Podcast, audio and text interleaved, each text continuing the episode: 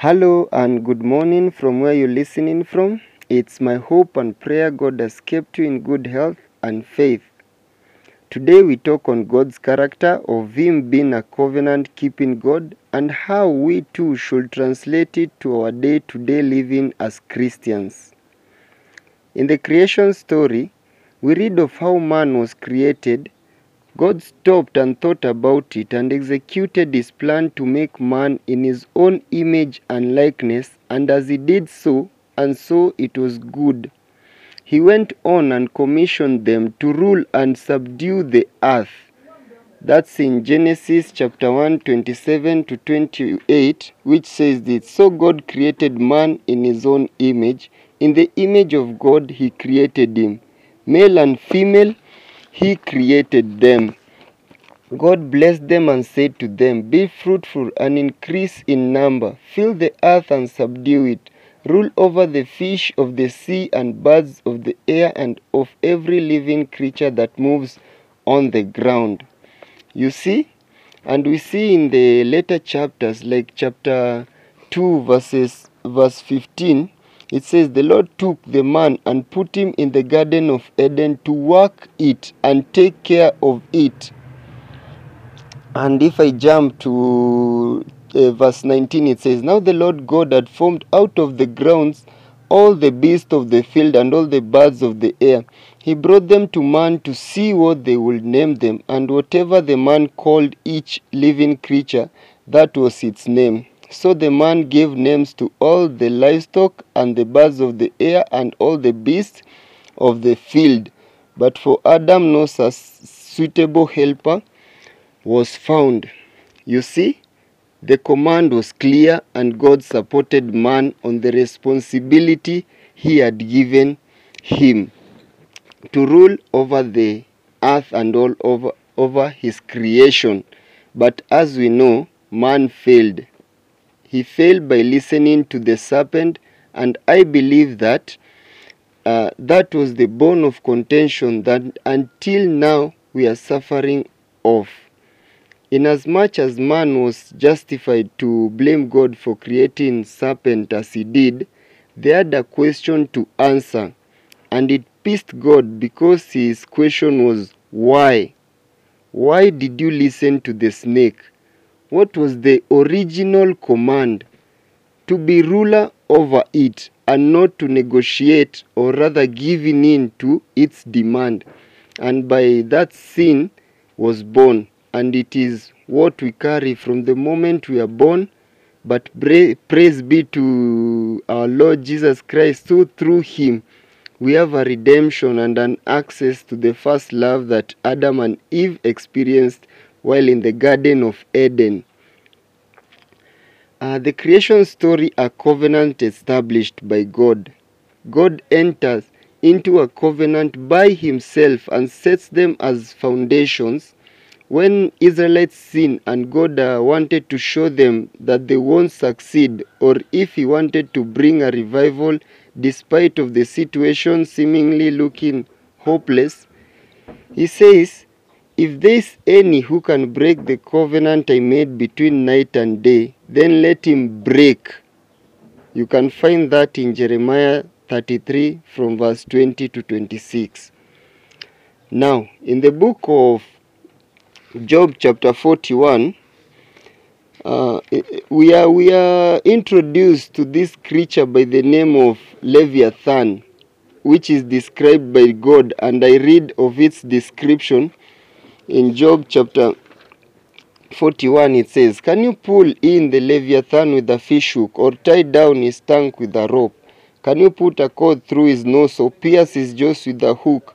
Will he keep begging you for mercy? Will he speak to you with the gentle words? Will he make an agreement with you for you take him as your slave for life? Can you make a pet of him like a bird or put him on a leash for your girls? Will traders butter, butter for him? Will they divide him up among the merchants? Can you fill his eyes with harpoons or his head with fishing spears? If you lay a hand on him, you will remember the struggle and never do it again. Any hope of subduing him is false, and mere sight of him is overpowering. No one is fierce enough to rouse him. Who then is able to stand against me? Who has claim against me that I must pay? Everything under heaven belongs to me. I will not fail to speak of his limbs, his strength, and his graceful form. Who can strip off his coat? Who will approach him with a bridle? Who dares open the doors of his mouth, ringed about with fearsome teeth? His back has rows of shield tightly sealed together. Each is so close to the next that no air can pass between. They are joined fast to one another. They cling together and cannot be parted. His sneezing throws out flashing of light. His eyes are like the rows of dawn. Firebrands stream from his mouth. Spark of fire shoot out. Smoke pours from his nostril as from boiling pot over a fire of reeds. His breath set coals ablaze, and flames darts from his mouth. Strength resides in his neck. Dismay goes before him. The folds of his folds of his flesh are tightly joined. They are firm and immovable. His chest is hard as rock, hard as a lower milestone. When he rises up, the mighty are terrified. They retreat before his thrashing. The sword that reaches him has no effect, nor does the spear or the dart or the javelin. Iron he treats like straw and bronze like rotten wood. Arrows do not make him flee. Slingstones are like chaff to him. A club seems to him but a piece of straw. He laughs at the rattling of the lance. His undersides are jagged potsherds, leaving a trail in the mud like a threshing sledge. He makes the depths of churn like a boiling cauldron and stirs up the sea like a pot of ointment. Behind him he leaves a glistening wake. One will think the deep had white hair. Nothing on earth is equal a creature without fear.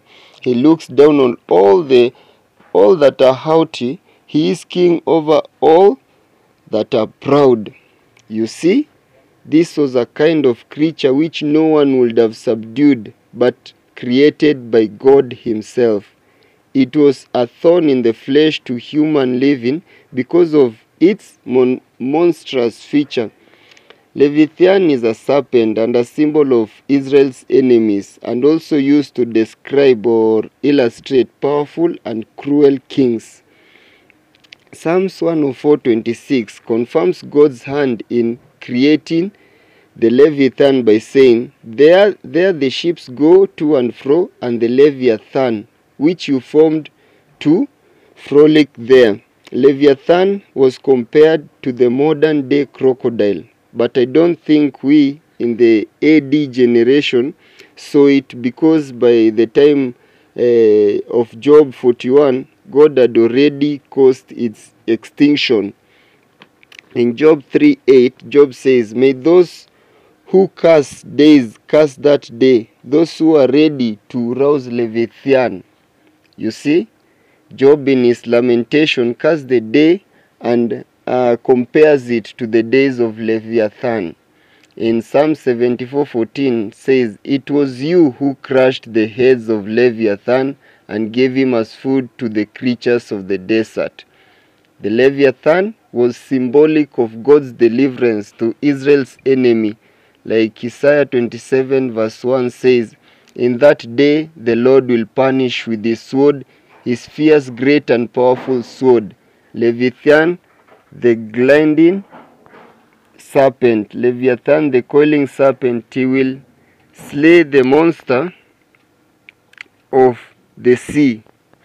You see, despite God creating the Leviathan, uh, he had to destroy it because it was unsub- unsubduable.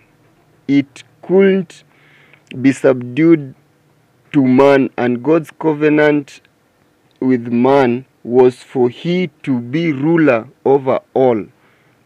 You see, our God is a covenant keeping God, and this should translate to us also. Uh, we may have not seen uh, Leviathan, but we we we saw our or heard of the dinosaurs. They too are extinct despite of the fierceness features. Why? Because they ate each other. It's the same way we live in competition, wanting all to ourselves, living in a me, myself, and I state. That shouldn't be the case, and as a conclusion, I urge you, my brother and sister, let us live as the Bible in Romans 12, which I read, it says this. Uh, therefore, I urge you, brothers, in view of God's mercy, to offer your bodies as living sacrifices, holy and pleasing to God, which is your spiritual worship. Do not conform any longer to the pattern of this world, but be transformed by the renewing of your mind. Then you will be able to test and approve what God's will is, His good, pleasing, and perfect will. For by the grace given me, I say to every one of you, do not think of yourself more highly than you ought, but rather think of yourself with sober judgment in accordance with the measure of faith God has given you. Just as each of you has one body with many members, and these members do not all have the same function, so in Christ, we who are many form one body, and each member belongs to all the others. We have different gifts according to the grace given us. If a man's gift is prophecy, let him use it in proportion to his faith. If it is serving, let him serve. If it is teaching, let him teach. If it is encouraging, let him encourage. If it is contributing to the needs of others, let him give generously. If it is leadership, let him govern diligently. If it is showing mercy, let him do cheerfully. Love must be sincere, hate what is evil, cling to what is good, be devoted to one another in brotherly love, honor one another above yourself, never be lacking in zeal, but keep your spiritual fervor, serving the Lord. Be joyful in hope, patient in affliction, faithful in prayer, share with God's people who are in need, practice hospital hospitality. Bless those who persecute you, bless and do not curse. Rejoice with those who rejoice, mourn with those who mourn. Live in harmony with one another. Do not be proud, but be willing to associate with people of low position. Do not be conceited. Do not repay anyone evil for evil. Be careful to do what is right in the eyes of everybody. If it is possible, as far as it depends on you, live at peace with everyone. Do not take revenge, my friends, but leave room for God's wrath. For it is written, It's time, it is mine to avenge, I will repay, says the Lord. On the contrary, if your enemy is angry, feed him. If he is thirsty, give him something to drink. In doing this, you will heap burning coals on his head. Do not be overcome by evil, but overcome evil with good. Thank you and be blessed.